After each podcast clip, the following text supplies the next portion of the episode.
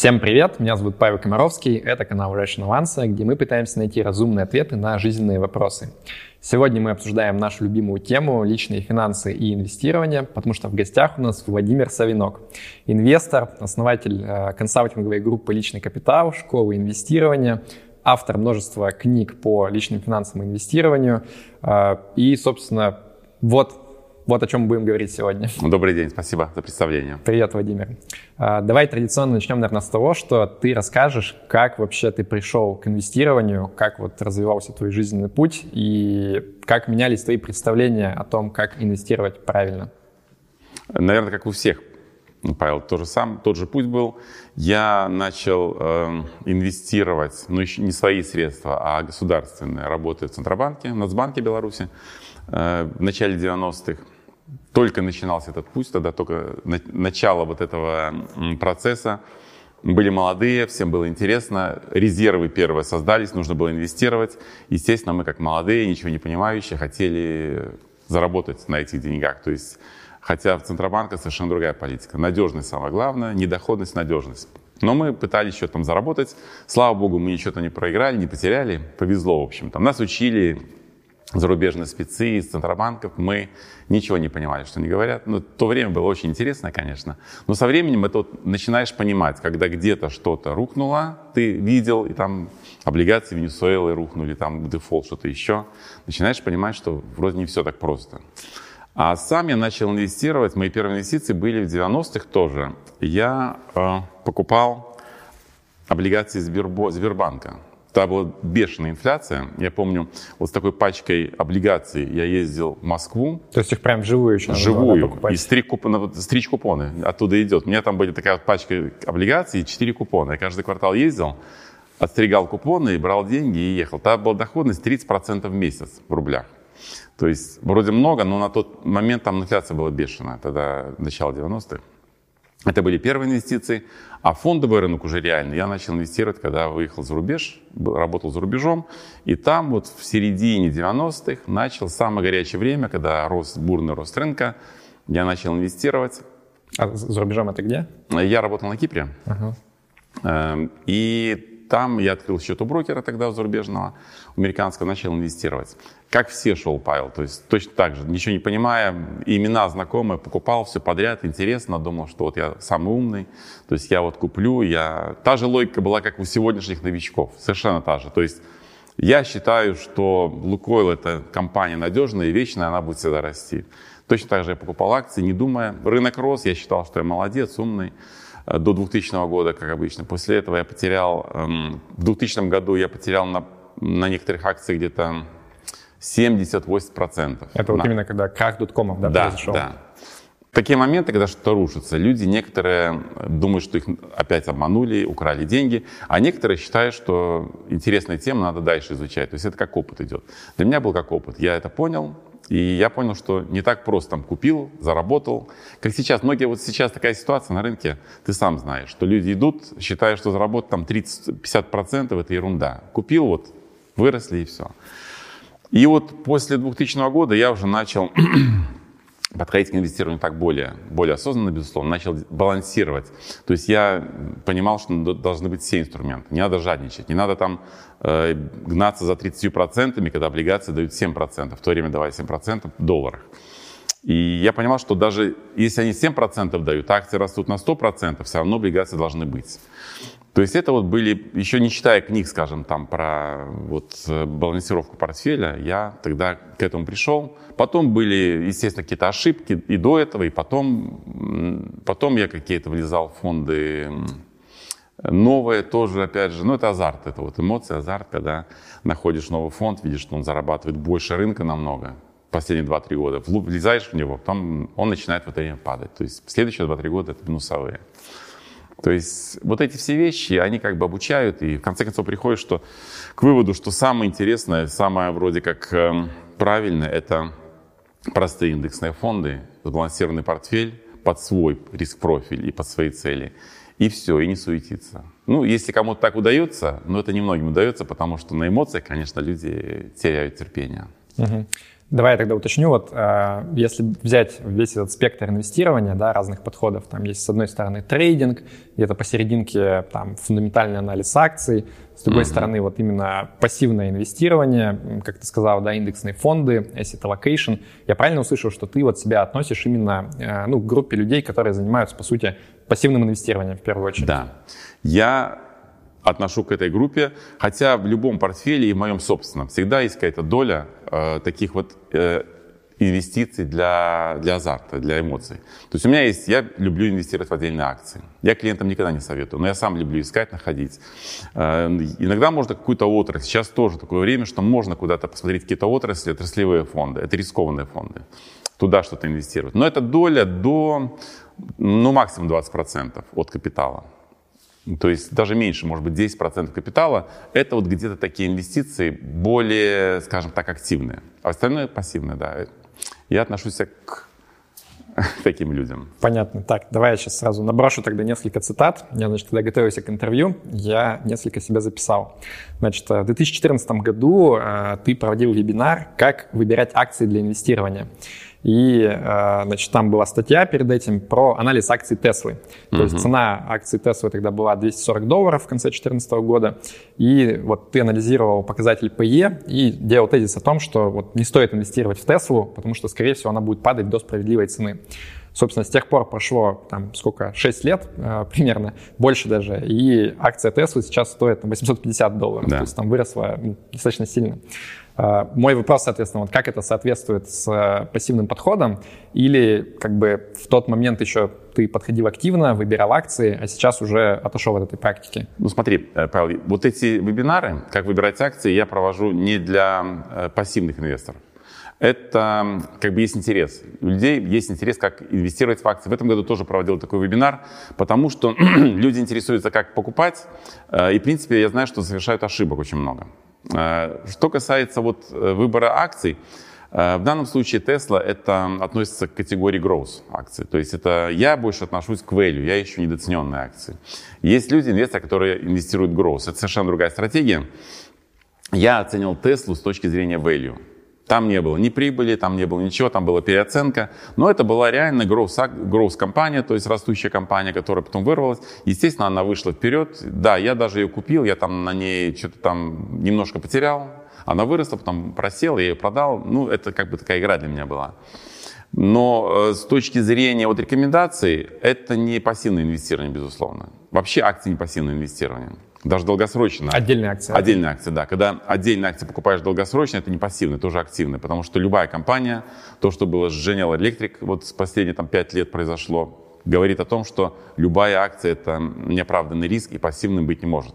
Имеешь акцию, значит, контролирует. Это тоже не пассивно. Надо сидеть, смотреть отчеты квартальные, надо следить за компанией, за руководством и прочее, прочее. То есть, но это не пассивное. То есть Акции – это активное инвестирование. А дальше уже growth value, вот эти прогнозы, то, что рекомендовал. В этот вебинар тоже рекомендовал какие-то акции, которые мне интересны, я сказал.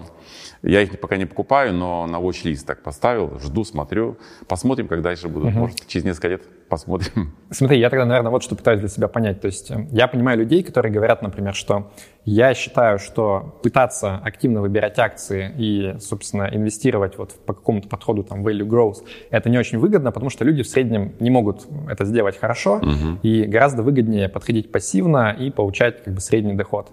А, вот в твоем случае, если ты ну, рассказываешь о том, как отбирать акции, да, я предполагаю, наверное, что э, это должно как-то сочетаться с тем, что все-таки ты считаешь, что у тебя есть эта способность ну, отбирать акции так, чтобы получать результат лучше индекса. А, но тогда, если она у тебя есть, то почему все-таки ты говоришь, что ты в целом скорее пассивный инвестор, чем активный? То есть вот где все-таки находится твоя позиция между... Павел, вот за те годы, что я инвестирую, давно, там, с 2000 года, я считаю, допустим, так уже, еще раньше начал, но с 2000 уже так более осознанно. я э, на самом деле обгоняю, да. Вот акции, которые я выбираю, они обгоняют индекс. Но я, имея вот сегодня 25-летний опыт инвестирования, понимаю, что вот те трудозатраты, которые идут на изучение отдельных акций компании, выбор, потом э, все вот эти нервные клетки, которые, когда выбираешь не ту акцию, и вот этот процент, который ты там зарабатываешь, полтора выше индекса, это не стоит всего этого. Поэтому я занимаюсь вот этим акциями сам, для того, чтобы это для меня как эмоции, просто адреналин. Я читаю вебинары по этой теме э, для того, чтобы люди делали меньше ошибок. Они все равно пойдут акции купят. Им э, скажет банк, им скажет брокер, вот покупай акции, это выгодно, и мы тебе посоветуем. И они купят. И я читаю вебинары для того, чтобы они делали меньше ошибок, чтобы они не покупали ненужные акции. Но с точки зрения инвестирования, конечно же, я апологет пассивного инвестирования. Это индексные фонды, портфель, купил и забыл. Время, дисциплина, вот и все. И я считаю, что вот это единственно правильный для большинства людей подход. Угу. А если вот э, твой личный капитал взять и разделить на проценты, то есть там n количество процентов это вот совершенно пассивные стратегии, и n количество процентов это вот то, где ты, например, да. занимаешься сток-пикингом. Вот какая здесь будет процентовка примерно? Смотри, Павел, сейчас, э, я же сейчас все изменил. То есть сейчас у меня фактически все в консервативном. 80% консервативно. Я потому что жду коррекции на рынке. Я считаю, что там рынок перегрет и кризис. Но э, в нормальной ситуации я держу не менее 50% вообще в акциях. И я из этих 50 10% держу в, вот в этих э, таких вот своих отдельных акциях, которые мне... Либо акции, либо отраслевые фонды. Либо даже какие-то инверсные фонды я покупаю иногда, когда я понимаю, что там какие-то рынки там перегреты должны упасть. То есть тоже позволяю себе. То есть 10%, сколько это получается от 50? Ну, получается 20%, да? А вот если говорить, я правильно услышал, что сейчас, по сути, у тебя акций нету? Сейчас, по сути, у меня акции. Я только в, э, в рамках своего эксперимента «Миллион для дочери» uh-huh. я держу акции индекс американский. Больше акций у меня нет. Uh-huh. Понятно. Смотри, вот еще один тогда сразу вопрос. А, в моем понимании пассивный инвестор — это тот, кто ну, не пытается заниматься не только сток-пикингом, но и так называемым маркет-таймингом, да, то есть когда мы пытаемся понять, где там, как купить на низах, как продать на верхах и так далее. И вот как раз э, в том году у тебя было интервью с Семеном Кибава, э, и ты рассказывал про то, что э, в середине 2020 года, само интервью было, ты говорил про то, что в какой-то момент э, советовали клиентам, э, ну, личного капитала, если я правильно понимаю, э, выходить в кэш, ну, потому что вот там будет второе uh-huh. или третье дно, и вроде как непонятно вообще, чего ожидать. А, у меня, соответственно, ну, наверное, два вопроса. То есть первый вопрос, как это сочетается с пассивным инвестированием, а второй вопрос, а, вот можешь как бы чуть подробнее рассказать вообще, как все это развивалось, да, то есть в какой момент примерно там начали давать рекомендацию выходить в кэш, и, ну, и, и что происходило дальше? То есть до сих пор, например, ты клиентам рекомендуешь не возвращаться в акции, и, или какой план вообще, как это будет работать? Ну, смотри, по, если по плану говорить сразу, чтобы не забыть, план э, достаточно простой, то есть э, начать покупать, покупать акции в случае, если либо акции станут дешевыми, то есть рынок упадет, э, либо экономика вырастет, так, чтобы акции пускай будут дорогие, но экономика будет расти, и баланс этот между рынком и экономикой опять найдется. А, ну и самый лучший вариант, когда найти дешевые акции на, при хорошей экономике, ну такого чуда обычно не бывает. Поэтому план очень простой, дождаться момента вот этого коррекции. Я, ну, я уверен, что она будет, да, я не знаю, когда она будет, что будет с рынком, но после коррекции рынка, скажем, на те же 20-30%, начать покупать по плану акции. То есть кэш, который сейчас есть, мы начинаем по плану инвестировать в наши сбалансированные портфели. После этого интервью с Семеном Кибалом мне действительно было много вопросов тоже э, противоречий между подходом вроде пассивный инвестор, а вроде как занимаемся, маркет-таймингом. Э, это действительно так. Тут я как бы есть противоречие, потому что вроде это неправильно, но меня вот эта ситуация, время, в котором мы сейчас живем, оно очень интересно. Такой ситуации вот за все свое время не было ни разу. С там, 25 лет никогда не было ситуации, когда вот пандемия обрушила экономику, когда страны закрылись, то есть такого кризиса я никогда не видел. Э, и после этого кризиса видеть растущие рынки, для меня это получается полный нонсенс. Я э, в данном случае больше думал не о том, чтобы заработать, а о том, чтобы защитить капитал и свой клиент. Когда мы говорили, рекомендации клиентам давали уходить в кэш, не все э, рекомендациям, там, за рекомендациями пошли, кто-то остался, э, продолжал зарабатывать, но многие клиенты ушли в кэш, которые в кэш или в облигации, и до сих пор находятся там в облигациях, как правило, фонды облигаций низкодоходные, и там находятся и мы не идем никуда. Ну, еще золото у нас в портфелях у всех есть золото немного. И мы пока никуда не идем. Тем более, что рынки выросли, то есть смысл после, вот опять же, падения экономики и роста рынка уходить, когда баланс этот, коэффициент PE растет за счет, растет за счет роста рынка и за счет падения прибыли, с двух сторон получается он две причины для роста, и в этот момент входить на рынок акций, конечно, смысла не вижу. Хотя клиенты, которые все же хотят э, быть в рынке, я понимаю их, потому что очень сложно удержаться. Сейчас такая оживленная ситуация, вы видите, что делается с э, новичками, брокеры там вообще шевелятся, то есть новые клиенты идут, и все хотят как-то где-то поучаствовать. Поэтому мы таким клиентам даем какие-то рекомендации, какие-то, может быть, не самые рисковые э, идеи для инвестирования. Это и защитные фонды, и фонды акций, но опять же мы говорим о, допустим, о value акциях, которые э, они не росли так сильно, как IT-компании, э, как NASDAQ.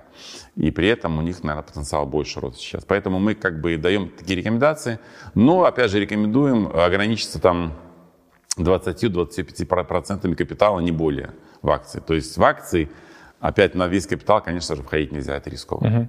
Вот по точке входа хотел уточнить, то есть ты сказал э, падение 20-30%, то есть триггером для вот выдачи рекомендаций на вход это будет падение от предыдущего максимума или, ну, я просто моделирую ситуацию у себя в голове, например, рынок будет продолжать расти, в какой-то момент, например, э, будет действительно просадка там 20 или 30%, но мы, например, окажемся с точки зрения оценки S&P 500 в той же точке, что сейчас. Угу. Это будет для тебя значить, что пора входить? Или все-таки там какой-то другой критерий будет? знаешь, наверное, будет. Я сейчас даже не скажу, что будет критерием, но, скорее всего, падение 30% даже от более высокой точки будет критерием входа, потому что после такого падения э, приходит э, где-то близко уже чувство страха, которое приходит на рынок.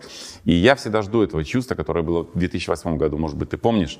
Там оно реально было, когда в июле, в августе клиенты говорили, давайте покупать на просадке на небольшой.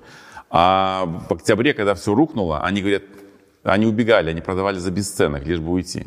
Вот это чувство страха – это лучшее чувство, для, лучший момент для инвестора. Поэтому, когда будет просадка на 20-30%, и эта просадка будет не единовременно, как в марте, а на протяжении, скажем, двух-трех месяцев, после этого наступает реальный страх. И люди начинают, вот эти новички, которые пришли на рынок, они думают, куда мы влезли, что мы делаем, хоть что-то спасти. И начинается полный сброс акций. Вот этот момент, то есть начиная с 30%, и далее, я думаю, будем докупаться на дальнейшем падении. Ну, просто начать надо. Какой-то момент входа должен быть, а дальше, я думаю, будем докупаться на более низких уже уровнях. Угу. А насколько ты оцениваешь вероятность того, что мы на самом деле живем в такой вселенной, где вот этого момента, ну, на самом деле, не наступит в ближайшее время? То есть э, мы будем продолжать расти, ну, под мы, я понимаю, инвесторов в угу. акции S&P 500, потому что на самом деле те, кто меня смотрят давно, они знают, что э, я смотрю достаточно похоже на то, как ты описываешь, да, то есть я уже пару лет назад э, вышел из акций, я тоже там ждал падения, но я лично как бы оцениваю весь этот опыт как скорее fail. То есть у меня есть ощущение, что я сделал все неправильно. Если бы я вернулся назад, я бы был более пассивным инвестором и не пытался бы заниматься market timing ом, скорее всего. Вот. Э, поэтому мне интересно, как ты на это смотришь. То есть вот у меня сейчас ощущение, что я совершил ошибку. Вполне возможно, что с большой долей вероятностью э, вот как бы не наступит этого момента в какое-то разумное время, когда мы очень жестко упадем, и, там, грубо говоря, я, если не войду в рынок акций, я еще просижу там, условно, например, лет пять э, на обочине с минимальной доходностью и буду плакать горькими слезами. Вот как ты оцениваешь такую вероятность для себя, ну, для твоего портфеля и портфелей твоих клиентов? Смотри, э, вот то, что ты, скажем, два года назад вышел, э, вышел и не входил, я тоже давно пришел к выводу, что нужно а, какие-то решения принимать на основании ну, статистики цифр. Я постоянно, каждый месяц я готовлю там отчет для, мы готовим отчеты для клиентов, и делаем анализ общей экономики, мировой, ну, американской в первую очередь. И в январе прошлого года еще мы говорили, не надо ничего продавать, хотя все уже говорили, давайте продавать акции, уже там 10 лет роста и прочее, прочее. Но мы говорили, не нужно продавать, потому что, э, в принципе, экономика стала чуть хуже, но там все где-то на грани, непонятно, куда пойдет, либо вверх, либо вниз. Будет негатив, тогда начнем что-то там корректировать, продавать. Но э, сегодня экономика гораздо хуже, чем была, а рынок гораздо выше, чем был в январе прошлого года. И мне тоже говорят, если рынок продолжит расти, что вы будете говорить? Ну, э, он может продолжить расти, но я опять же полагаюсь на то, что экономические законы работают, от них никуда не уйти. Если бы экономику можно было восстановить просто простой эмиссией, то есть плохо стало, дали триллионы денег, стало хорошо, забрали триллионы денег. Это делали бы давно. То есть, но экономика, ты сам знаешь, Павел, что это такой клубок связи огромный.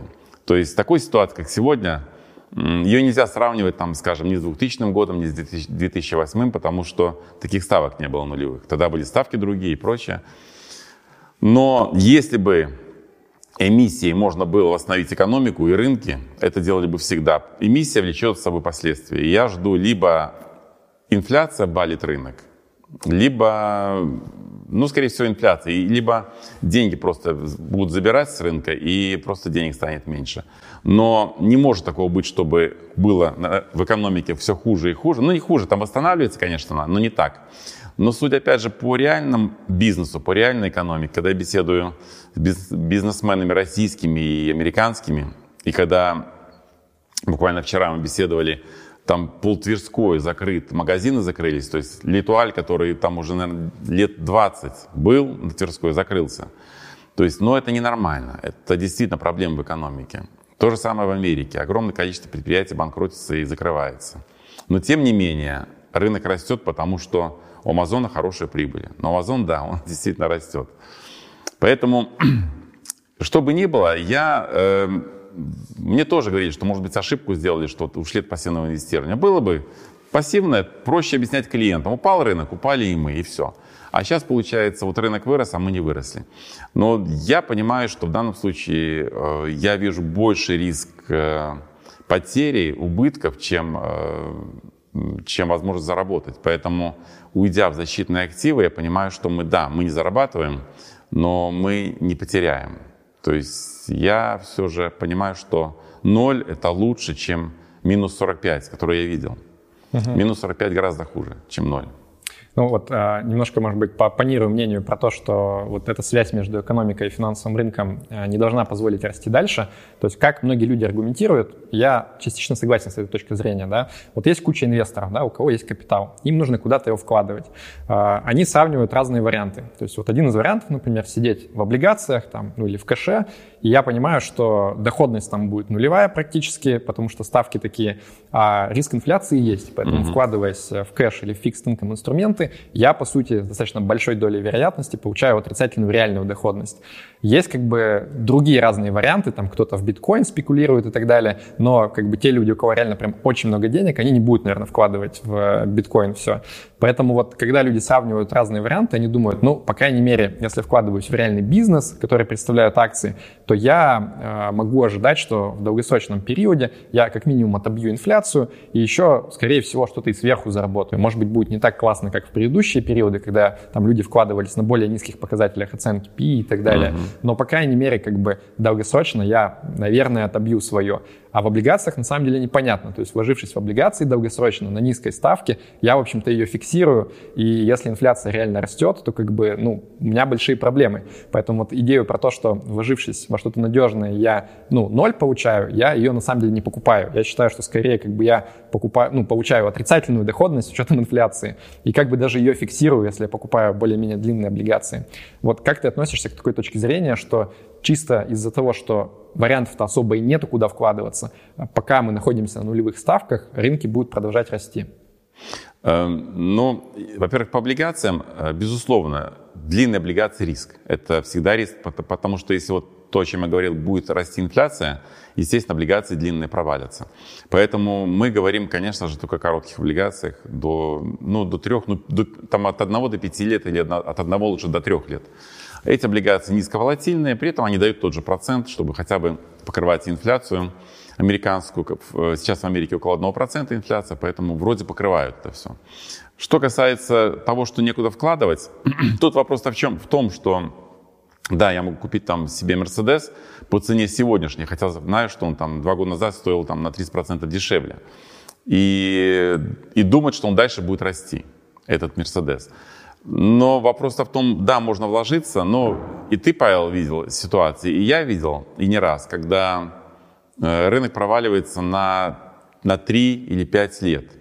И ты вложил, потом уходишь на 3 года в минус, и ты этот минус постоянно каждый там начинает рынок падать, и с каждым месяцем ниже, ниже ниже, и ты просто не выдерживаешь. Человек, особенно который не инвестор, не опытный в инвестировании на фондовом рынке, он, э, он теряется. Он не знает, что делать, он просто продает с убытком и говорит, пошли вы своим рынком, пойду опять в бизнес свой, вот и все.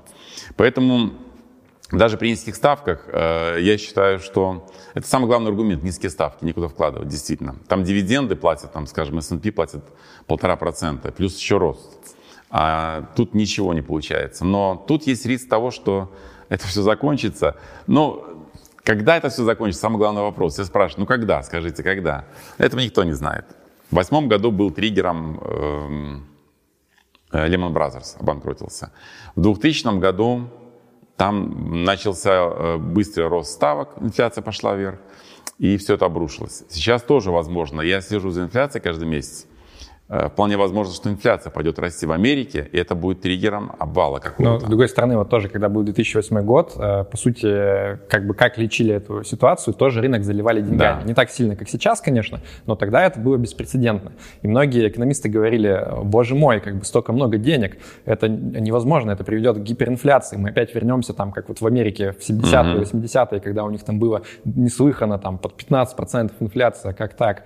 И очень многие придерживались этого мнения, но получилось так, что, по сути, там, десятилетия вот этот quantitative easing продолжался, по сути, ставки были очень низкие, ну, тоже как бы ближе там, к нулю по сравнению с историческими средними, да. но почему-то мы э, в 2010-х не видели гиперинфляции в Америке. Вот может ли такое быть, что сейчас будет похожая ситуация, что, опять же, ставки будут на нуле еще 10 лет вперед, quantitative easing будет продолжаться, будут продолжать печатать деньги, но вот почему-то как-то так экономика будет работать, что, опять же, гиперинфляции не будет, и 10 лет рынок будет продолжать расти. Потом, там, может быть, в 2030 он упадет на 30%, но, к сожалению, это будет все равно там, в два раза больше, чем сейчас.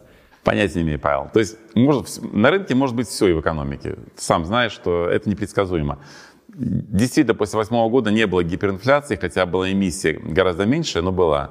Сейчас эмиссия больше, но опять говорят, куда эти деньги идут. Во-первых, они э, помощь идет э, бизнесменам и людям, там дают деньги. Но вопрос в том, что эти деньги когда дали тебе помощь, ты же не бежишь с ними на рынок. То есть ты Но не бежишь... бежит на самом деле. Сейчас вот теория, что все эти люди, которые там GameStop разгоняют и так далее через Robinhood, это как раз те люди, кто получил чеки, и нету там сколько, тысяч баксов или 1200, сразу начинают трейдить на них.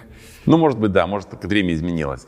Э, мне бизнесмен один тоже говорил, что там огромные выплаты дают, там какую-то пиццерию закрыли в Америке, ему дали столько денег, что он никогда не видел столько, и прибыли такой никогда не видел. То есть, поэтому, ну, он тоже не пошел на рынок. Он бизнесмен, да, он там помощь, там, как-то семье жить, надо что-то новое открывать.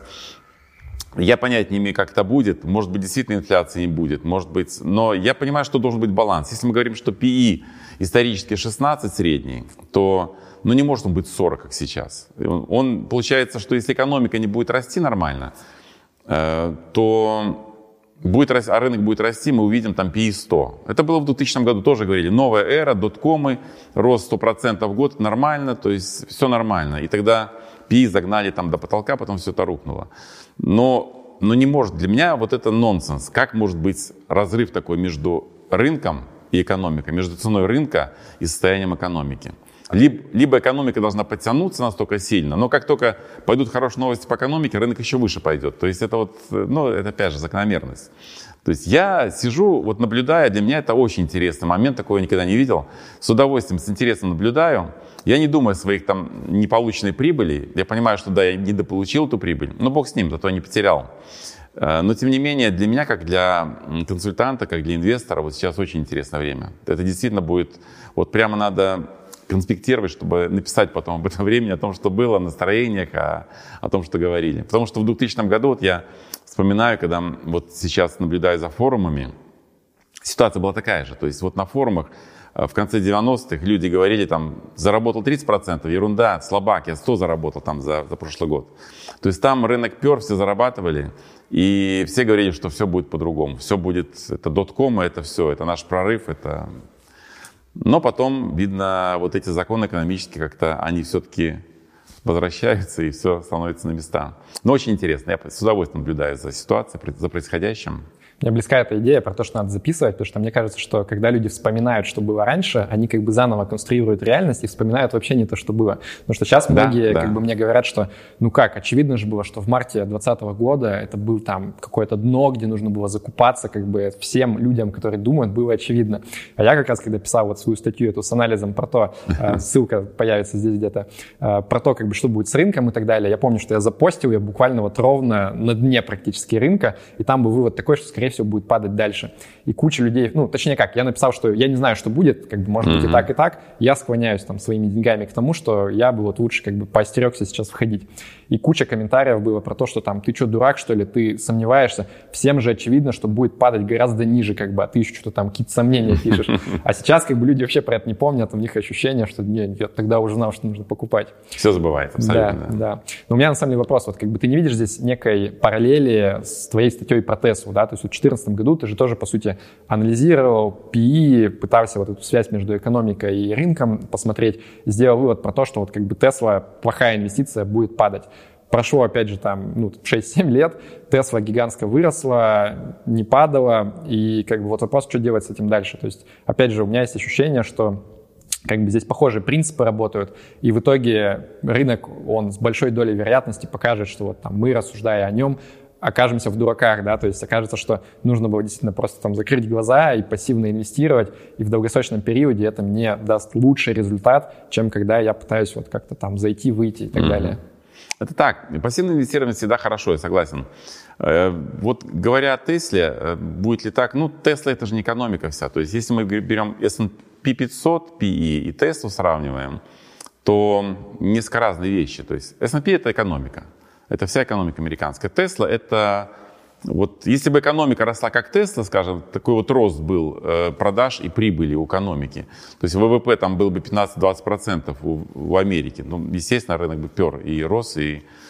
но другое дело, что тогда, да, я оценивал Теслу с точки зрения value. С value, под value никак не подходил, но под растущее, вот с, с учетом этого роста, роста продаж, роста прибыли, ну, прибыли там еще не было, но, опять же, уменьшение убытков, с той точки зрения она могла быть нормальной инвестицией. Но я, опять же, повторю, что я инвестор э, value, скажем, если я ищу акции, я ищу value, поэтому я больше там разбираюсь, чем с точки зрения а роста. А почему S&P 500 не может быть как Tesla, да? То есть ну, там же большая часть S&P 500 это как раз вот эти вот гиганты, про которые мы говорили, там Facebook, Amazon, Netflix, Google.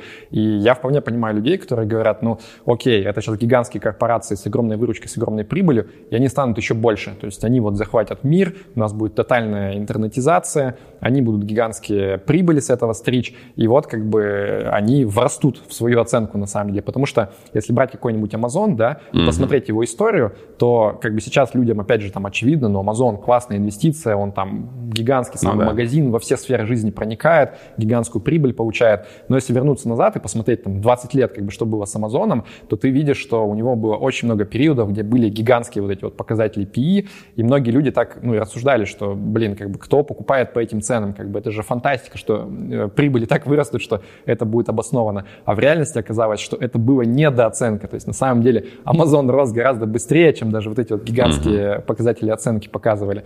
Вот почему все-таки э, мы говорим, что с Tesla это может произойти, а с S&P 500 не может, хотя S&P 500 сейчас в значительной части и состоит вот из таких э, growth акций, где, ну, я могу представить сценарий, где все-таки это может оправдаться.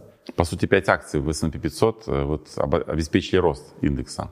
Ты, наверное, видел этот график, да? Да. 5 да. акций обеспечили там 90% роста всего индекса, все остальные там чуть-чуть.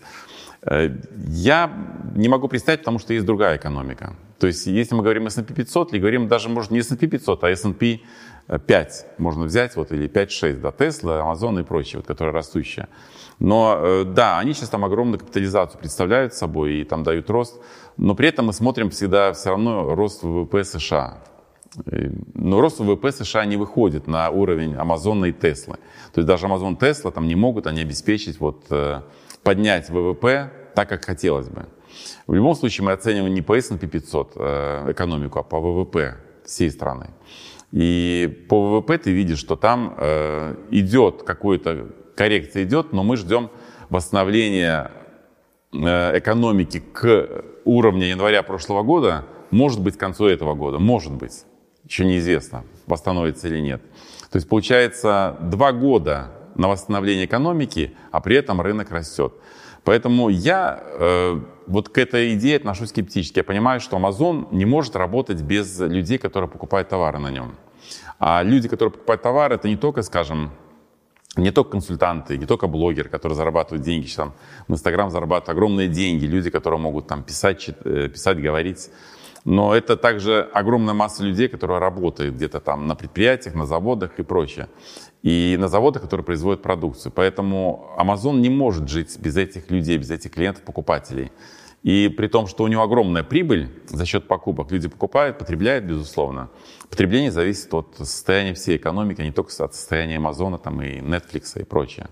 Поэтому тут, опять же, вот это экономические вопросы, сложно рассуждать, но я смотрю в любом случае на общую статистику. Для меня вот критерием всегда выступает, выступают сухие цифры, и я смотрю на ВВП, что происходит с ВВП, что происходит там с инфляцией, безработицей.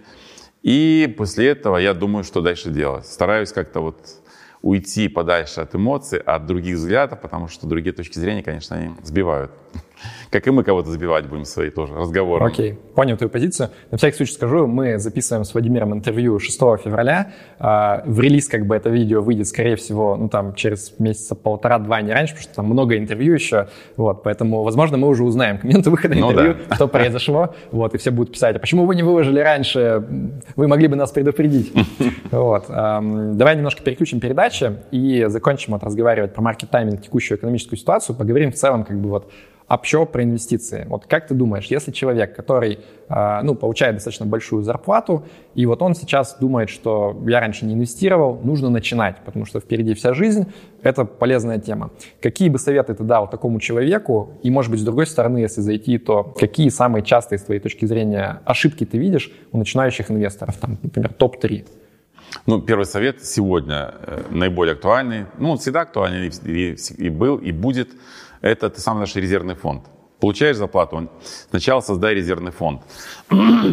Отложи деньги в сторону и не думай их инвестировать в акции. Там, Сколько? Резервный фонд э, 3-6 месяцев. 3 это минимум, 6 э, месяцев это хорошо иметь шестимесячные расходы. То есть если человек тратит в месяц 100 тысяч рублей, должно 600 тысяч лежать где-то на депозите в банке. Либо в облигациях какие-то короткие. Резерв в первую очередь, то есть э, я знаю случаи просто, когда люди начинают вот в этом, опять же, на этом азарте инвестировать в резервный фонд. Нету денег, но вот лежат, надо их тоже, что не лежат без дела. Э, второе – это решить для себя, что вот эти деньги, которые ты хочешь инвестировать в акции, ты собираешься, не собираешься ими пользоваться там 3, 5, 10 лет. Это тоже э, сложно, конечно, с холодной головой подходить надо к этому, а людей сейчас так э, все это, рынок так гонит – и в любом случае, конечно, первая инвестиция – это фонды. В России огромное количество БПИФов сейчас, ну не огромное, но много, БПИФов, ИТФов, которые можно купить совершенно спокойно. Можно даже рисковые БПИФы купить там или ИТФы. Но не стоит идти в отдельные акции. Не стоит лезть в отдельные акции, не понимая, что ты покупаешь. То есть я когда слушаю логику людей, которые приходят, вы понимаете, я вот верю Сбербанку. Сбер это надежно. Это, это действительно... Я говорю, а что вы купили? Акции Сбер? Говорит, нет, мне Сбер продал свои ноты структурированные. Но я ему верю, потому что это Сбер, это же Сбер. И, то есть, люди совершенно не понимают ни рисков, ни соотношения вот риска доходности. И они просто выстраивают свою собственную логику. И основная ошибка, которую делают, безусловно, люди делают из-за из эмоций, которые сейчас на рынке. Чем больше человек читает, чем больше он смотрит, а тем, чем больше он видит, как кто-то заработал там 100 или 300 процентов, когда видит э, GameStop там тысячи процентов, вообще голова зашкаливает. Он думает, я сижу тут, деньги лежат под ноль, а я там люди зарабатывают. Но с GameStop же тоже история, так понимаю, тоже э, есть вторая сторона медали. Людям проиграли серьезные деньги. Не кэш-фонд, а именно вот эти Reddit, которые там большие деньги спустили. Поэтому все это, конечно, эмоции. И вот эти вот цифры, они под, э, разогревают эмоции. Поэтому я, конечно, всем рекомендую подходить с холодной головой, хотя эта рекомендация бесполезная, потому что если человек загорелся, уже не остановишь. Хочу, скажите что. Я говорю, что купите индекс, купите индекс э, Америки, купите индекс Европы, Азии, России. Вот четыре индекса купите и сидите, смотрите, если вы хотите. Вы почувствуете рынок, почувствуете движение. Ну, захотите купить акции, ну, купите голубые фишки. Хотя можно купить, опять же, купить, купив индекс России, те же голубые фишки. Но не начинайте вот с этих акций. Когда человек покупает одну акцию на все деньги, то он делает огромную ошибку. У меня, э, я консультировал одного клиента, который решил после падения Боинга купить на огромную сумму. Вот это состоятельный клиент. Он купил на огромную сумму Боинг, считая, что он будет сейчас отрастать. И он потерял половину своего капитала. Для него это был шок, он посидел, он... проблемы со здоровьем пошли, потому что просто из-за того, что он инвестировал в акции одной компании. Хотя он считал, что это же Боинг. То, что у Боинга могут быть проблемы там и с самолетами, и с кредитами, и с чем угодно.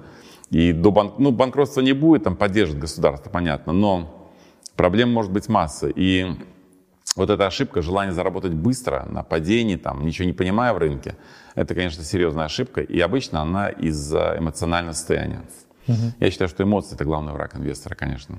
Я для себя стараюсь, вот то, что я говорил, выводы делаю на основании статистики. Взял, почитал, посмотрел и думаешь, ну что говоришь, что говорите цифры? Что будем делать? Будем делать это. Не читая там никого больше, никаких аналитиков, никого. Поэтому... Интересную тему ты поднял, вот там почитать, посмотреть. Э, я, так как, ну, собственно, сам блогер в этой теме, я стараюсь там подписываться на многие разные ресурсы, даже те, которые я особо не рассматриваю как важный источник информации. Я, когда открываю свой телеграм, у меня там реально 100 каналов про инвестиции, которые каждый день что-то постят. Там у многих из них там 50 тысяч, 100 тысяч подписчиков. У меня вопрос, как человеку, который вкатывается в тему инвестиций, отличать хорошие источники информации, которые стоит там слушать, э, читать и доверять, не знаю, от плохих? То есть вот как мне отличить одно от другого? Слушай, даже это сложный вопрос на самом деле. Я хотел бы сразу, чтобы надо как-то выбрасывать источники там, где говорят, как быстро заработать. То есть, когда человек говорит тебе, учит тебя, как быстро срубить деньги там на рынке, на растущем, на падающем, это сразу надо отписываться и убегать оттуда. То есть, в принципе, я э, не смотрю даже и не читаю трейдеров. То есть трейд, трейдинг сам по себе мне не интересен. Наверное, есть успешные трейдеры, но я думаю, что они вряд ли делятся своей информацией. Они зарабатывают и зарабатывают. Поэтому вот эти трейдерские э, каналы э, лучше избегать. Конечно, лучше читать. Э, тут трудно опять же дать совет, потому что у каждого человека есть какие-то, ну, какая-то симпатия возникает. Человек, которого он читает. Либо симпатия, либо антипатия. Тут очень много такого личного. Эм, скажем так, э, выбрасывая вот эти вот вещи, выбрасывая людей, которые обещают быстрый доход, даже если он симпатичен, там, или трейдеров, эм, дальше искать людей, которые тебе подходят по по способу изложения, по грамотности. То есть понимает, видит, что человек грамотный, он понимает. Он понимает, допустим, риски доходности. Он там апеллирует нормальными рыночными цифрами, когда говорит тебе, что там доходность там, ну, от, не знаю, там от 3 до 15 процентов, пускай так будет, но не от, э, от 20 минимум до 150 и выше. Поэтому вопрос очень сложный. Я, на самом деле, вот когда кого-то читаю, я тоже понимаю, что вот это мне интересно. Но обычно люди выбирают тех аналитиков, кто э, схож с ними по мнению, в общем-то, и ищут, опять же, подпитку своим аргументам. Хотя я люблю читать тех, кто э, думает иначе, чтобы понять действительно, что-то я упускаю или не упускаю. Но когда понимаешь, что ну, тут сложно сравнивать, допустим, меня и новичка, потому что, да, я читаю, я понимаю, человек вот грамотный, либо безграмотный, либо новичок пришел и учит, как жить. Но вот как быть новичку, я бы, наверное, посоветовал просто избегать вот каких-то эмоциональных таких вот э, писателей, которые знают, как быстро и много заработать. А ты можешь тогда вот поделиться личным своим топом? То есть вот люди, которые в России, э, ну, там, на русском языке пишут э, или показывают на Ютубе про инвестиции что-то, топ-3 тех, кого ты считаешь, вот, ну, как бы можно читать, следить с интересом. Может быть, ты не везде согласен, но, по крайней мере, это вот не bullshit какой-то однозначный. Слушай, я вот тоже э, думал над этим вопросом, кто там топы. На самом деле, я в Фейсбуке так обычно, там смотрю постоянно. И есть люди, которые мне интересны, я смотрю, понимаю, серьезные аналитики. Они не какие-то ну, не топовые, не там неизвестные люди. Не, они не обязательно должны быть как бы как раз вот гигантская аудитория. Это именно вот кого ты можешь посоветовать. Мне наоборот будет интересно, если ты назовешь какие-то фамилии, кого я не знаю, не читаю. Я такой, о, классно, у него там, не знаю, его читает 50 человек, но мнение реально интересное, я начну его читать. Очень хороший аналитик всегда выкладывает. Тут мне нравится Александр Абрамов. Я его смотрю, каждый его пост читаю. Там много аналитики, там много экономики, может быть, еще сложно бывает, но он там действительно как-то грамотно все это раскладывает. Я даже не знаю, сколько у него подписчиков, он ведет канал или нет, но вот как экономист я понимаю, что он действительно грамотный. Эм, Калугин Виталий, по-моему, тоже вот я смотрю, он тоже, Виталий, если не ошибаюсь, имя его. Э, я его посты читаю с удовольствием тоже. Я понимаю, он пишет интересно, он пишет и по стилю интересно, и по, тоже по аналитике интересно. И даже не знаю, что еще, что такое я читаю, чтобы там было интересно. Я смотрю э, аналитику Спирина, когда я вижу Сергея Спирина. Он дает интересные графики. Ну, они немножко смещены, я там не совсем согласен. Он любит брать аналитику с 2000 года, с самого бума российского рынка, когда такого бума, такой бум бывает раз в сто лет, в общем-то. То есть э, я считаю, что некорректно его учитывать, но в целом он делает очень хорошую аналитику по всем, по всем, по другим разным позициям, по инструментам, поэтому я с удовольствием его графики смотрю, тоже аналитику. Ну, наверное, я читаю, опять же, известный, там, того же Мовчина читаю, смотрю, но Мовчин больше там продает свои продукты, как, как правило, поэтому я смотрю на его взгляд на экономику, на рынок неинтересно, но с точки зрения понимаю, что он как бы в любом случае продвигает свои продукты для продажи. Поэтому тут нужно делать, опять же, иметь это в виду, что идет такая вот. Ну и все, наверное. Я что-то увижу, прочитаю интересное, но вот то, что я назвал, мне эти авторы интересны и по стилю, и по своим уровня, опять же, грамотность финансов. Окей, okay. то есть мы в описании добавим ссылки на всех, кого ты назвал. Э, новые для меня фамилии прозвучали, с интересом тоже ознакомлюсь. Ты не читал, да, Абрамова, Калугина? А, вот первых двух нет, вторых, конечно, да. читаю. А, подскажи тогда, вот если переместиться в сторону книг, может быть, тоже в формате Блиц э, назовешь там, например, топ-3 книги, которые, на твой взгляд, обязательно нужно прочитать, если ты интересуешься инвестициями и хочешь вот разобраться. Да, я могу одну назвать. «Психология инвестиций». Это вот топ-книга. Угу. Это а для, кто для, а? Кто автор? А, Карл Ричардс. Угу. Психология инвестиций – это то, с чего надо начинать. Это вот как раз книга на сегодняшний день. Если ты начинаешь инвестировать, прочитай про психологию, потому что именно из-за этого люди теряют деньги на эмоциях. Поэтому, да и Баффет говорил тысячу раз, что простой дисциплинированный инвестор, неграмотный, он запросто обыграет там какого-то выпускника Гарварда, трейдера и прочего. То есть именно психология играет огромную роль, поэтому я считаю, что эта книга топ, и каждый должен прочитать, понимать, что психология в инвестировании играет самую главную роль. Э, далее я, наверное, бы Уильям Бернстайн, по-моему, распределение активов, именно про asset allocation. Но они все книги про asset allocation, они вот я первую читал Бернстайна, потом еще некоторые читал, но там вывод один. Они все, в общем-то, похожи, они очень интересны, но вывод один. Никто не знает точно, как сделать идеальный портфель. Это невозможно. То есть разные классы активов в разное время э, по-разному ведут себя, поэтому не пытайтесь там даже ловить. Должен быть сбалансирован каким-то образом, а уже вот размер этого баланса, он не так важен.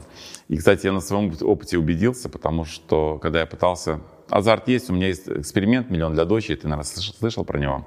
Я в нем менял фонды. То есть я тоже хотел, сначала S&P 500 был, потом я купил Vanguard Total Market, потому что в него входили не только крупные компании США, но и маленькие. Думал, он круче будет. И в тот момент, когда я купил, следующие три года он давал доходность на 1% ниже, чем S&P. То есть вот попытка вот этого это вот, этой ловли, она бесполезна.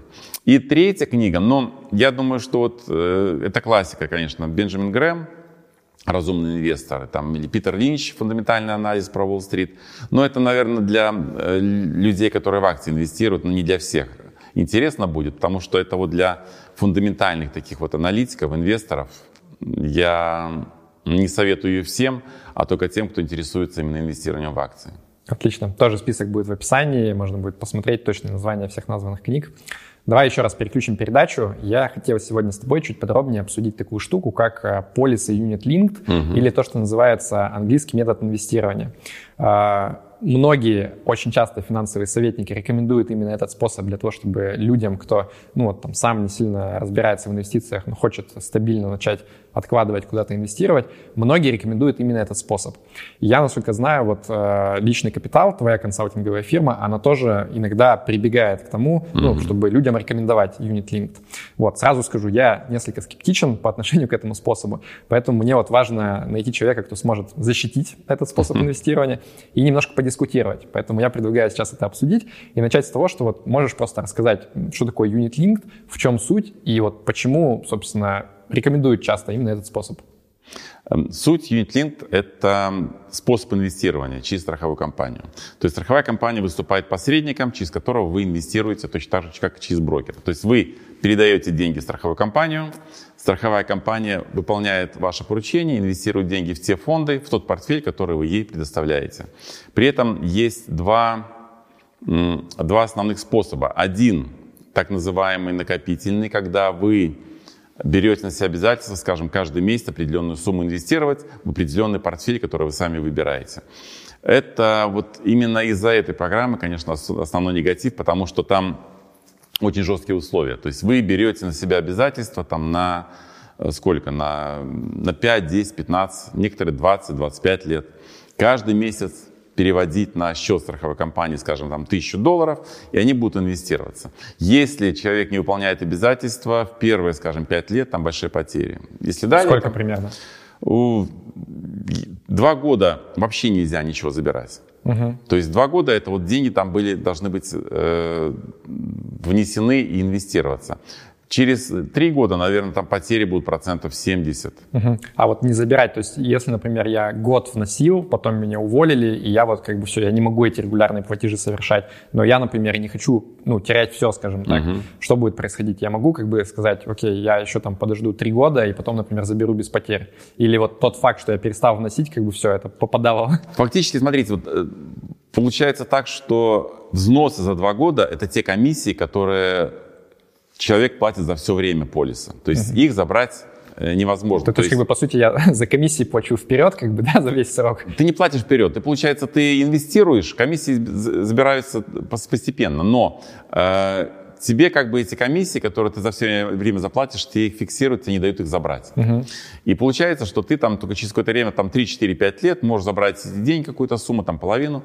И вот из-за этого, конечно, вот как ты говоришь, если через год увольняют, нету, нету денег, из-за этого возникает негатив, потому что люди не понимают, на что идут, угу. на какие обязательства идут. Поэтому это основная проблема, э, почему столько негатива про UnitLint, это именно из-за этих программ. Хотя э, в них есть плюсы, мы тоже поговорим. Но вторая программа, которая без таких обязательств, она называется, как правило, это профессиональный портфель, когда ну, там большие суммы. Там мы говорим инвестировать, скажем, от 150 тысяч. Единоразово, то есть, раз, Там как хочешь, может 150 тысяч, потом, когда хочешь, еще добавил деньги. То есть когда-то можно изъять частично. Там суть в том, что ты инвестируешь через страховую компанию. Там тоже комиссии выше, чем у брокера, они есть. Первые пять лет комиссии где-то, наверное, там полтора, 1,5-1,8% э, видимо, берут они. В среднем зависит от программ. Но там по выбор э, инструментов совершенно любой свободный, ETF, акции, облигации, индивидуально, что угодно. Э, и там нет обязательств этих. То есть через 5 лет, если до 5 лет ты изымаешь деньги, то у тебя какой-то штраф возьмут там от нуля до, по-моему, до 8%. То есть если на первом году, получается 8% заберут. Если на последнем, там могут забрать 1% штраф. После пяти лет уже никаких штрафов нету, ты деньги эти держишь, инвестируешь, и все там находится у тебя. Окей, можно я сразу спрошу, вот как Давай, бы, да. из того, что звучит, да, э, и в том и в другом случае есть достаточно большие риски для меня, да, то есть я не могу предсказать будущее, я не знаю, когда мне понадобятся деньги, и весьма велика вероятность, что там для значительного числа людей, кто вступает э, в эти контракты, у них как бы либо ну, не будет денег продолжать взносы вносить, либо там экстренная ситуация, им нужно вынуть. Э, и вот те как бы недостатки, которые ты озвучил, которые чаще всего людей возмущают, они для меня кажутся достаточно существенными, то есть они ограничивают мое поле там, принятия решений и так далее. И я понимаю, что есть альтернативный вариант, например, не идти через UnitLint, открыть просто брокерский счет и, например, там те же самые ETF, фонды, облигации, что я хочу покупать там. И у меня как бы там, ну, во-первых, не будет комиссии, да, и во-вторых, у меня не будет вот этих ограничений, которые меня пугают. Вот э, с учетом этих э, недостатков, э, почему все-таки люди покупают эти полисы, вкладывают через них деньги, и почему финансовые советники их рекомендуют? Э, вот если говорить о накопительных вот этих, самых рисковых, там, где большие обязательства берут, там действительно большинство людей, большинство людей они не подходят. То есть большинство людей, э, может быть, нестабильный доход, нестабильный доход, они, может быть, не уверены в своем там будущем. Поэтому Большинству людей мы вообще не рекомендуем влезать в вот эти обязательные программы. Но есть люди, которые, для которых вот накопительная программа это единственный способ что-то собрать, что-то инвестировать. То есть э, для тебя альтернативный способ это брокер. Ты через брокера инвестируешь, для тебя все понятно, акции, ETF, облигации. Ты можешь откладывать часть дохода, ты можешь часть дохода этого инвестировать. Есть люди, которые вообще не могут ничего откладывать. У нас, опять же, вот на моем опыте, у нас есть клиенты, которые зарабатывают там несколько миллионов рублей в месяц. И у него ничего нет, кроме кредитов. Ничего. Это вот та ситуация, э, когда можно с накопительной программы э, сравнить с, э, в данном случае с кредитами. Не, не в плохом смысле слова, а просто оправдать их. Кредиты не всегда же плохо. Опять же, вот примеры клиентов, которые говорят, я не могу без кредита жить. То есть если я не куплю в кредит автомобиль, я вообще его никогда не куплю, потому что я накапливать деньги не могу. Вот женщина у меня была, она говорит, я не могу ничего купить, ни стиральную машину, ни автомобиль, ни холодильник. У меня деньги не задерживаются. Когда я взяла кредит, для меня нет проблемы платить по кредиту. Это часть моего расхода. У меня большой доход, я могу платить. То есть у меня есть и автомобиль, и я совершенно спокойно живу. Таких людей достаточно много, и э, накопительная программа тоже для них. Человек, который зарабатывает, скажем, миллион рублей в месяц, или там 2 миллиона рублей в месяц, и при этом он может смело инвестировать тысячу долларов, скажем, в накопительную программу, и он уверен, что тысячу долларов он может инвестировать хоть 30 лет, он не видит такого риска, потому что у него э, там стабильная работа, либо бизнес все это может делать. Для него это единственный способ что-то инвестировать. Он не может по-другому. И мы таким людям действительно предлагаем, они довольны.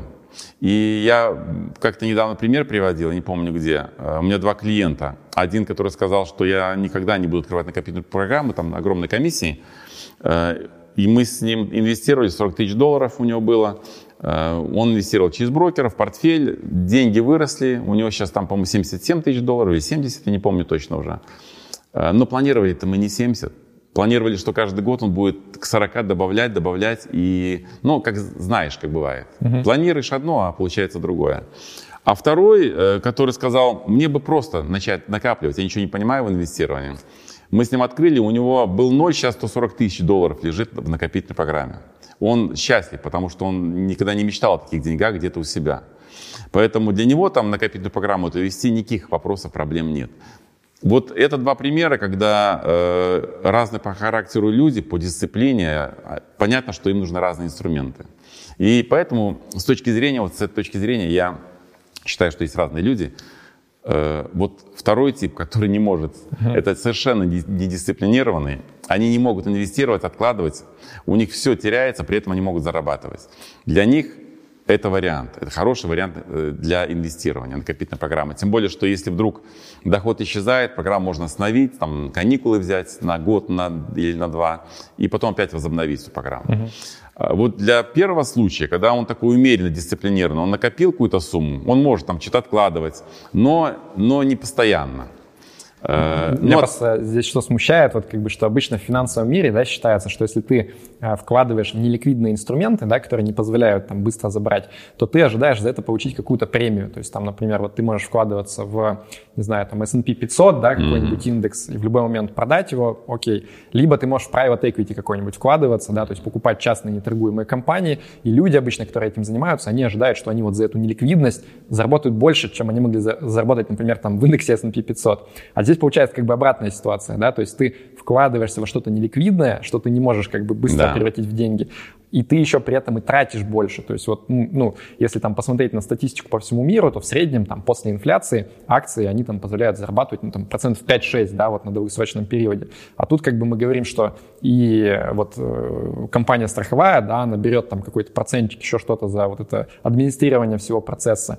Э, и еще обычно вот когда ты внутрь вкладываешься, да, у тебя есть э, часто ограниченный набор бумаг, mm-hmm. да, то есть ты не можешь купить вообще все, что угодно, ты можешь выбрать там из некого количества да. фондов, которые зашиты внутрь этого unit link. И очень часто там на самом деле вот как бы не вангардовские какие-то ETF, где там 0,03 или 4 сотых, а там какие-то фонды, у которых, ну там тоже под 1%, да, могут быть комиссии, что в сумме как бы вот ты сложишь там 1% здесь, 1% здесь, то ты понимаешь, что ты потенциально там ну, до половины дохода сверхинфляции можешь терять на самом деле. Совершенно Вот меня как бы вот это смущает, что ты, по сути, получаешь как бы некий неликвидный продукт и еще и с неким штрафом за эту неликвидность на самом деле. Это вот типичный твой взгляд инвестора, человек, который разбирается в рынке который может, опять же, повторю, может управлять своими деньгами, может откладывать и делать.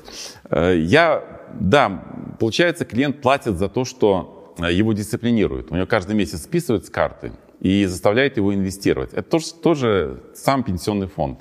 Ты говоришь, вот опять же, неликвидность – это значит дополнительная доходность. Как инвестор смотришь. Пенсионный фонд тоже неликвидный, совершенно неликвидный. И доходность там вообще тоже нулевая, может быть, и какая угодно. Ты тоже это знаешь. В данном случае я повторю, что здесь... Э, даже если бы нулевая доходность была, никакой доходности не было. Для этих людей это выход, потому что по-другому они деньги отложить не могут.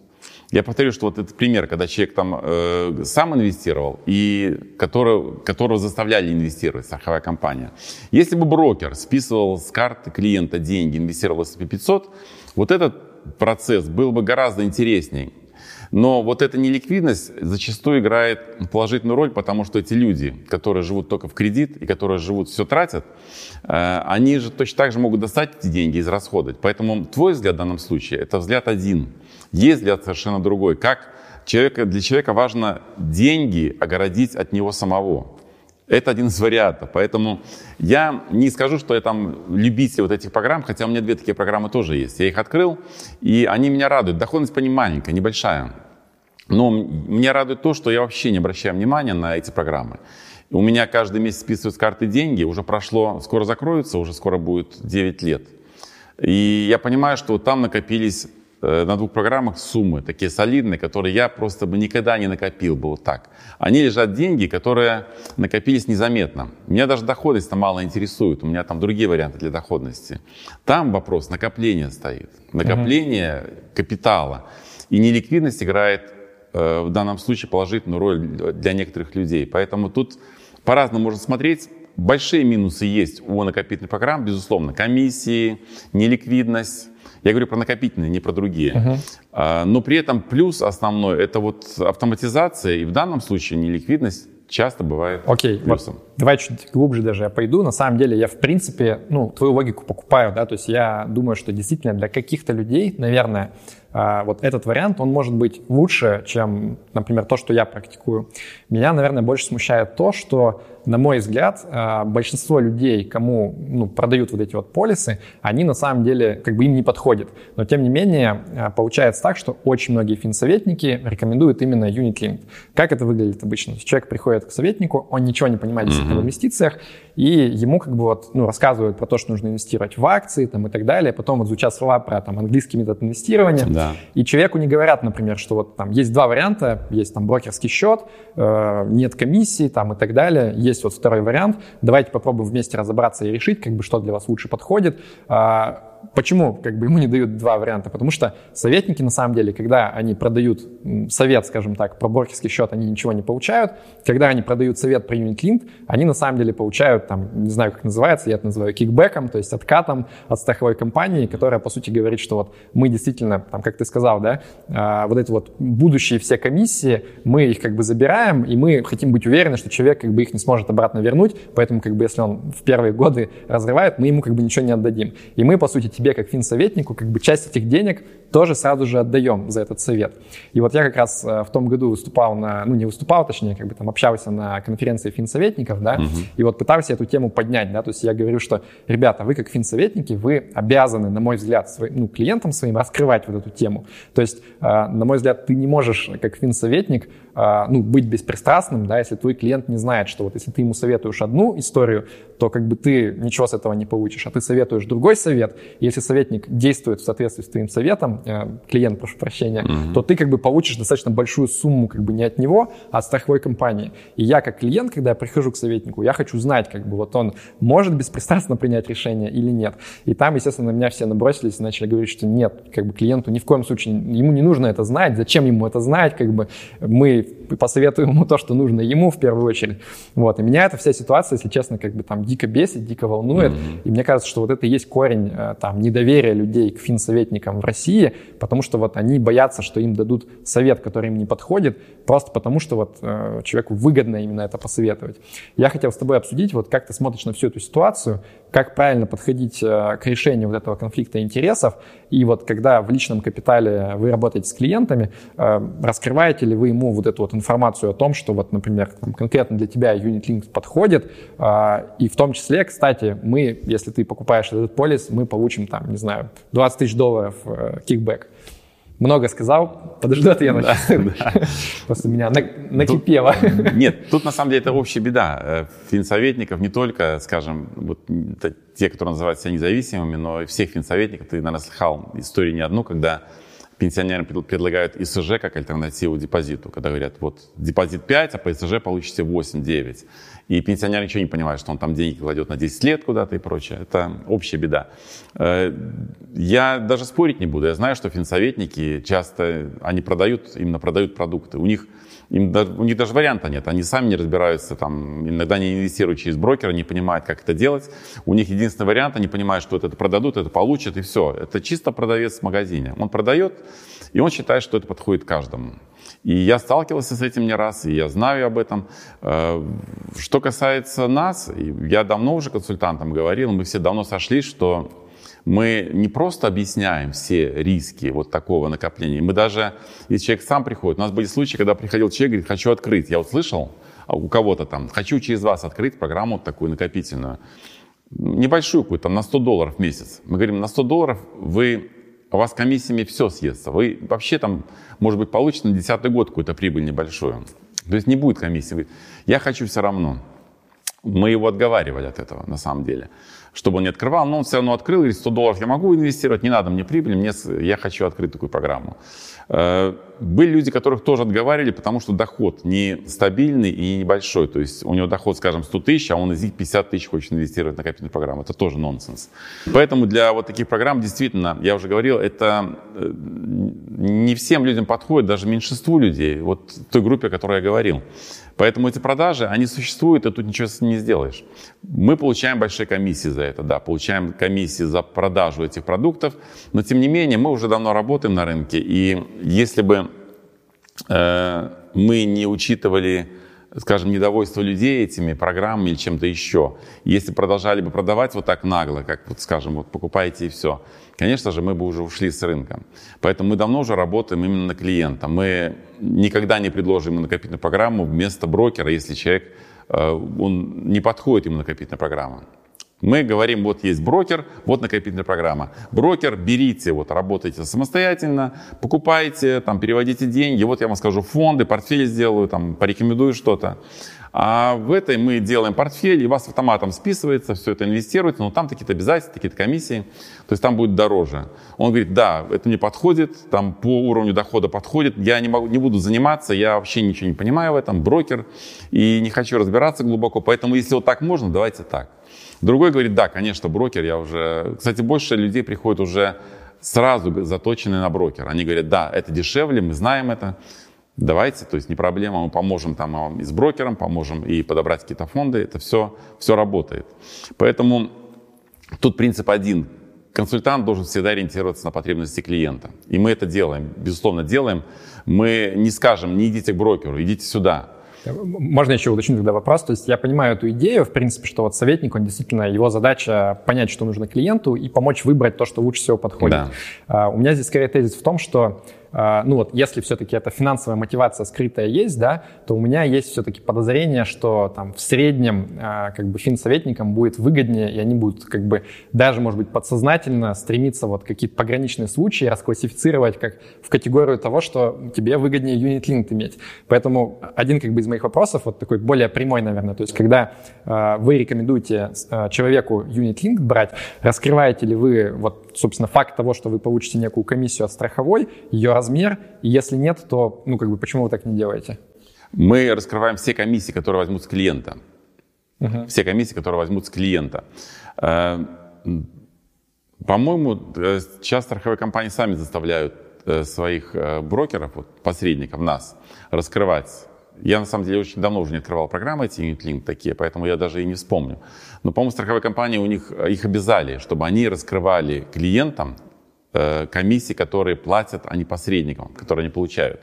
У меня вот в вопросе комиссии э, всегда подход этот смущал, в том плане, скажи мне, сколько ты зарабатываешь на этом. Когда приходит клиент, говорит, uh-huh. а сколько вы на этом заработаете? У меня был один знакомый, который из-за этого все деньги хранил дома, он в банк не нес.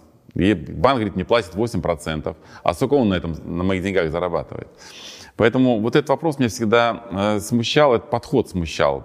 Если тебя устраивают условия, если тебя устраивают комиссии, которые мы раскрываем, показываем, э, почему тебя волнует, сколько я заработаю? Э, я не то, что хочу скрыть, это общеизвестная информация, вы можете найти на рынке. Я не хочу сейчас публично говорить, сколько там получаемые, но это, опять же, сложные расчеты.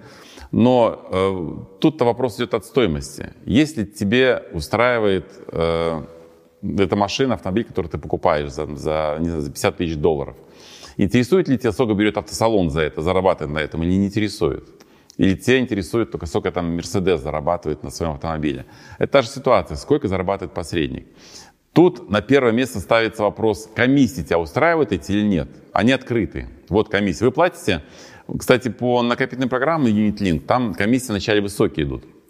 Но если все выполняют эти жесткие условия долгосрочные, то комиссия получается процент год, 1% э, годовых суммарная. Это комиссии, там бонусы всякие, выплаты и прочее. Поэтому я не то, что э, не хочу раскрывать, я, не проблема, я раскрою комиссии клиенту, мы раскрываем комиссии, скажем, да, мы получим вот столько-то за ваш полис, если клиент это интересует. Но вопрос-то э, не в этом. Мне сам, сама постановка для меня м, чужда. Может быть, мне она чужда. Я никогда не интересовался, сколько люди зарабатывают. Не интересовался, сколько я заплачу. Смотри, давай, давай я поясню, как бы вот на примере с машиной, классный пример. То есть, по сути, что происходит? Я, например, у меня нет машины, у меня есть права, я вообще ничего не понимаю в машинах. То есть я прихожу в автосалон и говорю, о, я вижу, у вас там есть 10 разных машин, посоветуйте мне, какую взять. Вот мне там нужно, чтобы она была экономичная, не знаю, там не ломалась mm-hmm. и так далее. Я ожидаю, что мне человек в салоне, вот как бы он разбирается, да, он профессионал, он взвесит все за и против и действительно подберет для меня оптимальный вариант.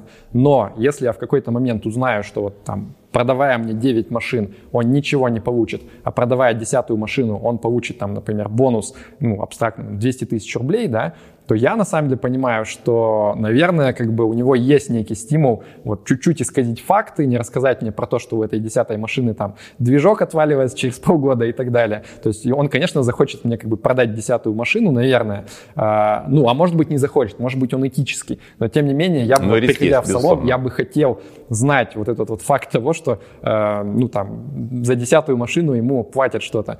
Поэтому да, да. мне кажется, вот этот тезис про то, что как бы зачем вам знать, сколько зарабатывает, он он на самом деле, ну, как бы для меня звучит странно, потому что мне кажется, что он мега важный, потому что он влияет на то, что мне могут посоветовать. Ну, возможно. Э, в любом случае, да, этот перекос будет всегда, когда у тебя есть выбор либо дать продукт, по которому ты ничего не получишь, либо дать продукт, по которому ты что-то получишь. Поэтому э, надо заключать договор с брокером, тоже получать комиссии там какие-то, э, хотя они, конечно, другие. Но, опять же, консультанты ищут другие, разные варианты. То есть мы тоже ищем разные варианты дохода, то есть чтобы у нас действительно не было перекоса такого, чтобы гнать людей всех туда. Э, в какие-то страховые компании.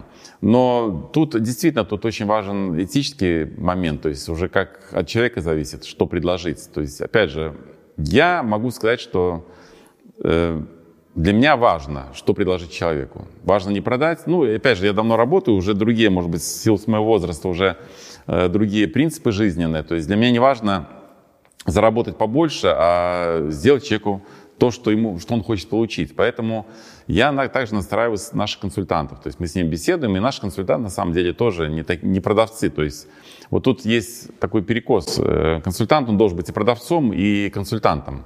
И если у него перекос в сторону консультирования, он вообще ничего зарабатывать не будет. Ну, такова ситуация. То есть он должен быть где-то посередине, продавец и консультант. Но есть чисто продавцы, которые вообще ничего не понимают. Ко мне обращались консультанты и много пишут, которые иногда вообще сами не инвестируют, сами ничего не понимают в рынке, но они продают, они успешно продают. Это, конечно, ненормально. Но я тут, Павел, ничего тебе не скажу. Перекос будет, потому что если платят комиссии, значит перекос будет. И тут надо, опять же, уже разбираться, иметь какие-то свои базовые знания, понимание, что тебе нужно. Потому что если я знаю, что я говорю, скажем так, честно и предлагаю то, что я считаю нужным клиенту, то, конечно, за все консультантов я не отвечу, тем более, что консультанты, работающие в России, очень много консультантов работают именно агентами страховых компаний, естественно, они продают этот продукт. Хотя многие консультанты, я даже не знаю, есть ли консультанты у нас, которые работают просто без интереса какого-то.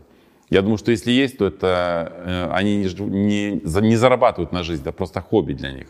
Просто консультировать и получать какие-то деньги. Но вот жить на эти деньги, зарабатывать в России пока, я считаю, невозможно. Таких консультантов нет. Ну, я думаю, окей, мы позиции друг друга поняли. А, я бы хотел завершить просто пожеланием неким, да, то есть вот как я на это смотрю, а, у меня иногда спрашивают, там, кого можно посоветовать с точки зрения, ну, там, как финансового советника, да, очень часто просят у меня оказать услуги, я не оказываю, вот, и мне бы просто, что бы хотелось, чтобы была какая-то когорта финансовых советников в России, про которых я могу сказать, что, вот, например, там абстрактно личный капитал, да, я, может быть, не везде согласен там с инвестиционной философией, да, но, по крайней мере, я точно знаю, что вот у ребят там на сайте написано, мы очень, как бы, серьезно относимся к конфликту интересов, и всем, кто к нам приходит, мы обязательно, как бы, ну, там, не ждем, когда человек спросит, а прямо вот, как бы, заявляем, что мы вам обязательно расскажем, назовем суммы, которые мы получим там в том или в другом случае, что мы вам посоветуем, ну, а дальше уже вы решайте сами, как бы, да, mm-hmm. мы постараемся, как ты сказал правильно, подобрать выбрать наилучший вариант, как бы, но и раскроем конфликт интересов, чтобы ты смог решить, как бы, а не повлияло ли это на совет. Как бы, вот такая наша позиция, мы ее жестко придерживаемся. И для меня это было бы на самом деле очень как бы, большим плюсом, да, я бы, наверное, сильно большей вероятностью бы советовал людям как бы идти вот туда. Поэтому, ну, я очень надеюсь, что у нас постепенно вот эта культура будет складываться и будут появляться там компании, независимые консультанты, которые вот пытаются как-то этот конфликт интересов в принципе разрешить принципиально, ну и не ну, не, апеллировать просто к тому, что, конечно, каждый говорит, что он старается подобрать э, для клиента наилучший вариант. То есть я не, не встречал ни одного советника, который бы сказал, нам плевать, как бы мы просто зарабатываем деньги на комиссиях.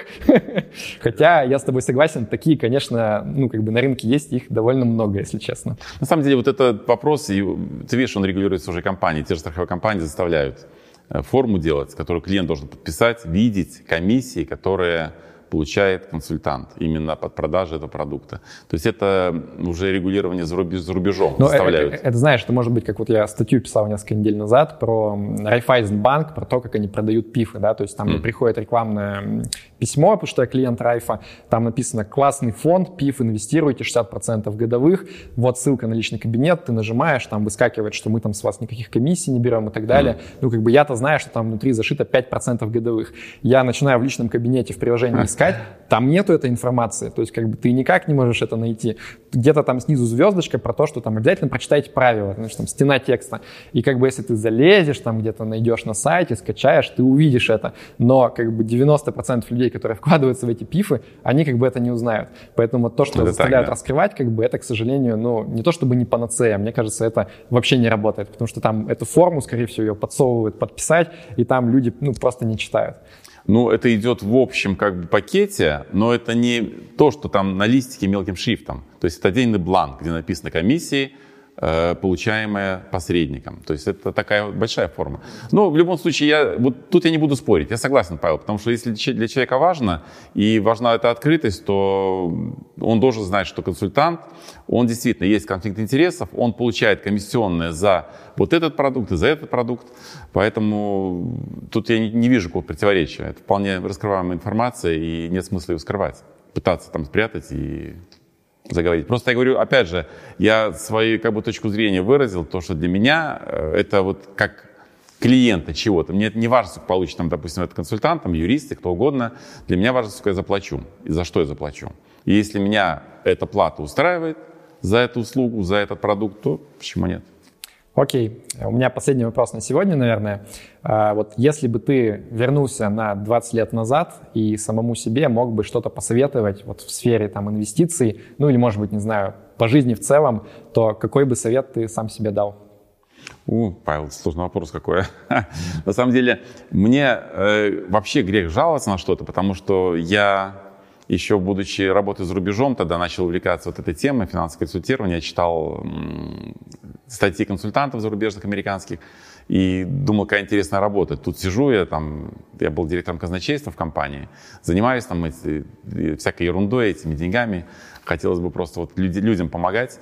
И приехал, и как-то вот стал. Все это так и развернулось. Там был первым консультантом в России. Поэтому я вот, оглядываясь назад, на те же 20 лет назад, когда я буквально это вот начинал, эту консалтинговую деятельность, мне ничего не хотелось менять. Я вот так эволюционно шел потихоньку, как я, как я любил идти, постепенно развиваясь, без всяких прыжков. И пришел к этому и по инвестированию, и по вот, бизнесу основному. Я даже не знаю, что я хотел, хотел бы поменять. Совершенно не знаю. Может быть, вести более здоровый образ жизни, молодости, чтобы, чтобы с возрастом быть здоровее. Но трудно сказать, Павел. Окей, принимается. Ну, давай перейдем тогда к конкурсу. Мы разыгрываем книгу Владимира, называется «Время инвестировать» под заголовок «Руководство по эффективному управлению капиталом».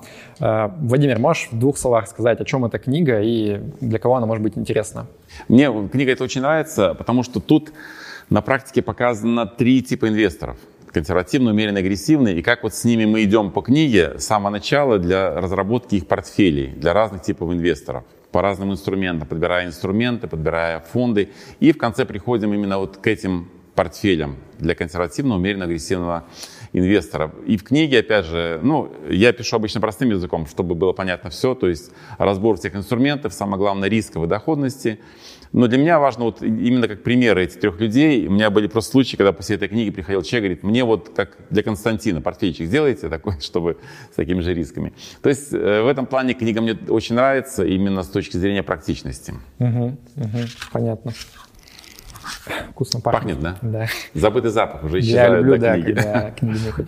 Значит, ребят, смотрите, конкурс э, такой. Нужно написать в комментариях с хэштегом конкурс ответ на вопрос. Вот мы обсуждали сегодня немного про то, как э, важна дисциплина для инвестирования. У многих людей действительно проблема, как там ежемесячно, ежегодно отчислять какую-то сумму, сберегать и э, перечислять на фондовый рынок, инвестировать. Ответьте на вопрос, как вы подходите к решению этой проблемы, то есть как вы обеспечиваете дисциплину инвестирования так, чтобы там за всю жизнь много накопить и стать обеспеченным человеком. Соответственно, автор лучшего комментария, лучшего ответа на этот вопрос, наверное, нас даже интересует вот как бы обоснование, да, почему это работает, а не просто там одна строчка, что типа сжать зубы и работать. Вот, автор лучшего комментария, он получит эту замечательную книгу э, с личным адресным автографом Владимира э, по почте перешлем куда надо. Если будут два хороших или три ответа, мы вышлем две или три книги заслуживающие. Окей, договорились. Э, ну, на самом деле, спасибо большое, получил огромное удовольствие от разговора. Э, я надеюсь, что будем на связи, может быть, еще потом отдельное интервью, потому что более интересное запишем. У меня остались вопросы, которые я не успел задать. А, на этом, наверное, все.